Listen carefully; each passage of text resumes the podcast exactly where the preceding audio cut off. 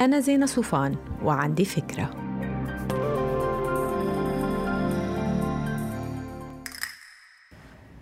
هاي بشرفكن.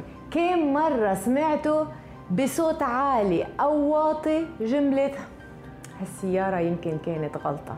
شو قصة خطيئة السيارات يلي بترتكب بشكل متكرر داخلكم أوكي بعرف إنه في سيارات كتير حلوة وبعرف إنه حلو الواحد يسوقها. please ما تفهموني غلط ابدا.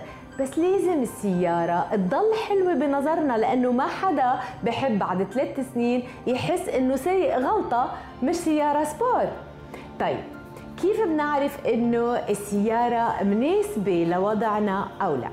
أول سيناريو هو إنه إذا كنا قادرين نسدد ثمنها كاش بدون ما ننضغط ماليا بهاي الحالة بينصحوا الخبراء إنه ثمنها ما يتعدى ال 35% من دخلنا السنوي، بس إذا فعلا السيارات نقطة ضعفنا وعن جد هيدي متعتنا بالحياة ما في مشكلة يطلع الرقم ل 50% من دخلنا السنوي يعني شو رح يصير؟ ما تنسوا إنه نحن عم نحكي عن حالة رح نسوق فيها سيارة سنوات بدون قسط شهري.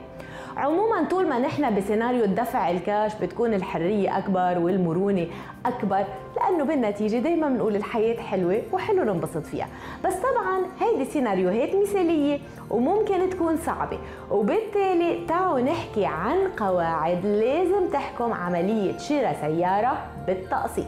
لأنه سيناريو القسط اللي بنحسه هيك كتير مقبول وبمتناول اليد لسيارة فارهة على سبع سنين ممكن يكون كارثة على حياتنا المالية خاصة إنه السيارات الفارهة قطع غيارها غالية وصيانتها غالية وتأمينها غالي أول شيء السيارة اللي بتكلف بالشهر بين قسط وفايدة وتأمين أكثر من 10% من دخلك الشهري هي سيارة مش لإلك.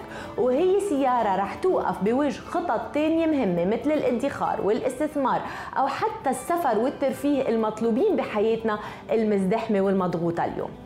تاني شيء السيارة اللي ما معك 20% من ثمنها كاش على جنب يعني مش من صندوق الطوارئ ولا من صندوق التقاعد ولا من تعليم الأولاد كمان هي سيارة مش إلك. ثالث شيء السيارة اللي مش قادر تسدد ثمنها بأربع سنوات ما تشتريها.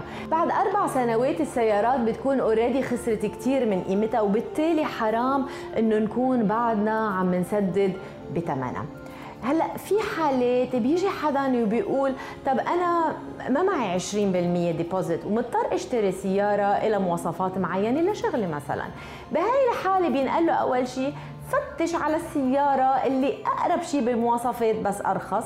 وإذا مضطر لنوع معين بينقال له فتش على سيارة مستعملة من هيدا النوع. إذا عمل هيدا كله وضل مش قادر ساعتها يدفع أقل من 20% شو بده يعمل؟ بس إذا كانت النتيجة إنه رح يدفع شهريا أكثر من 10% من دخله ساعتها بس لازم يمدد أجل التسديد لأكثر من أربع سنين. تذكروا القاعدة. 20% دفعة أولى أربع سنين سداد و10% من دخلنا الشهري قسط وفايدة وتأمين. ما تنسوا تعملوا download للفكرة تعطوها rating وتساعدوني بنشرة. bye